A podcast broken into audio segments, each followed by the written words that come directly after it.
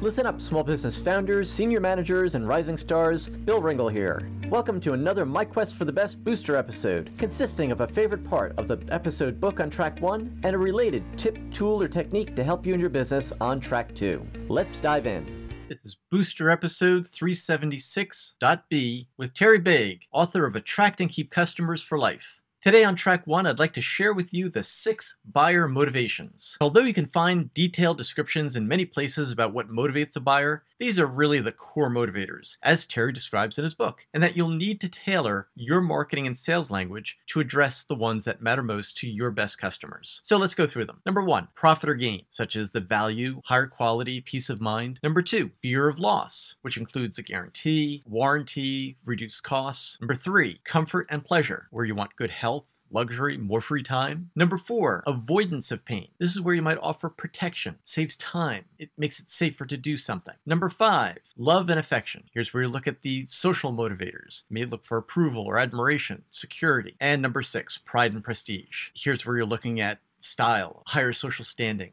recognition by your peers, and so on. The way to use these is first you identify which is a top driver of your buyers and which is a secondary driver. Usually, working with two can give you the clarity in your language to really make a difference in a measurable way. If you're selling a customer relationship management system, for instance, your initial draft might read With our CRM software, you'll always know how close your next piece of business is that really doesn't have an edge to it that will interrupt and get someone's attention. So your first move might be to apply the fear of loss factor. And you might revise it to with our CRM software, you'll never miss your next big sales opportunity. The fear of loss is missing your next big sales opportunity. That's better. We could do one step further. By applying the profit or gain factor, you might get a second draft that sounds like this. With our CRM software, you'll never miss your next big sales opportunity and the chance to advance your own sales career. Do you hear how it's a stronger statement that will attract the buyer attuned to those drivers? If the part about losing a sales opportunity doesn't catch a salesperson's attention, then the part about advancing their own career or even ending the month or quarter as a top sales leader will. What would change with your sales pitch if you examined it through the key drivers relevant to your best customers? This is track two, where I want to share with you a mindset around taking personal responsibility. It's a distinction I learned in a T. Harv Eker seminar that I've used every day since. It's simply this how you do anything is how you do everything. Harv's marketing claims he's taught over 2 million students in seminars. He's reached many more through his recorded programs and books, but there's nothing like hearing it from Harv himself. He imprints mindset messages in a booming voice with an intonation that goes like this How you do anything is how you do everything. Take a moment to reflect on just your day today. The quality of attention you gave in a one on one is likely to range from somewhat distracted to fully engaged. It's likely the attention you have to share with a significant other later on, isn't it?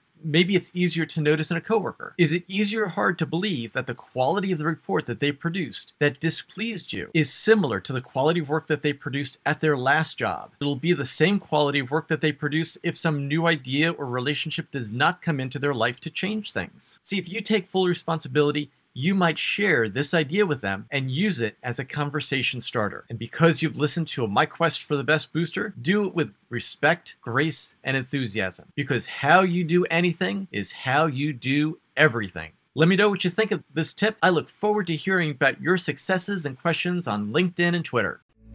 This is Bill Ringle, host of My Quest for the Best and founder of Grow Business Now. Each week, I work with overwhelmed managers in privately held, high tech firms and help them become admired leaders who can grow and scale the business. Follow and connect with me on LinkedIn and Twitter, and let me know what parts of this booster episode that you found useful as an ambitious small business leader. I'm so glad you're here. You really make a difference.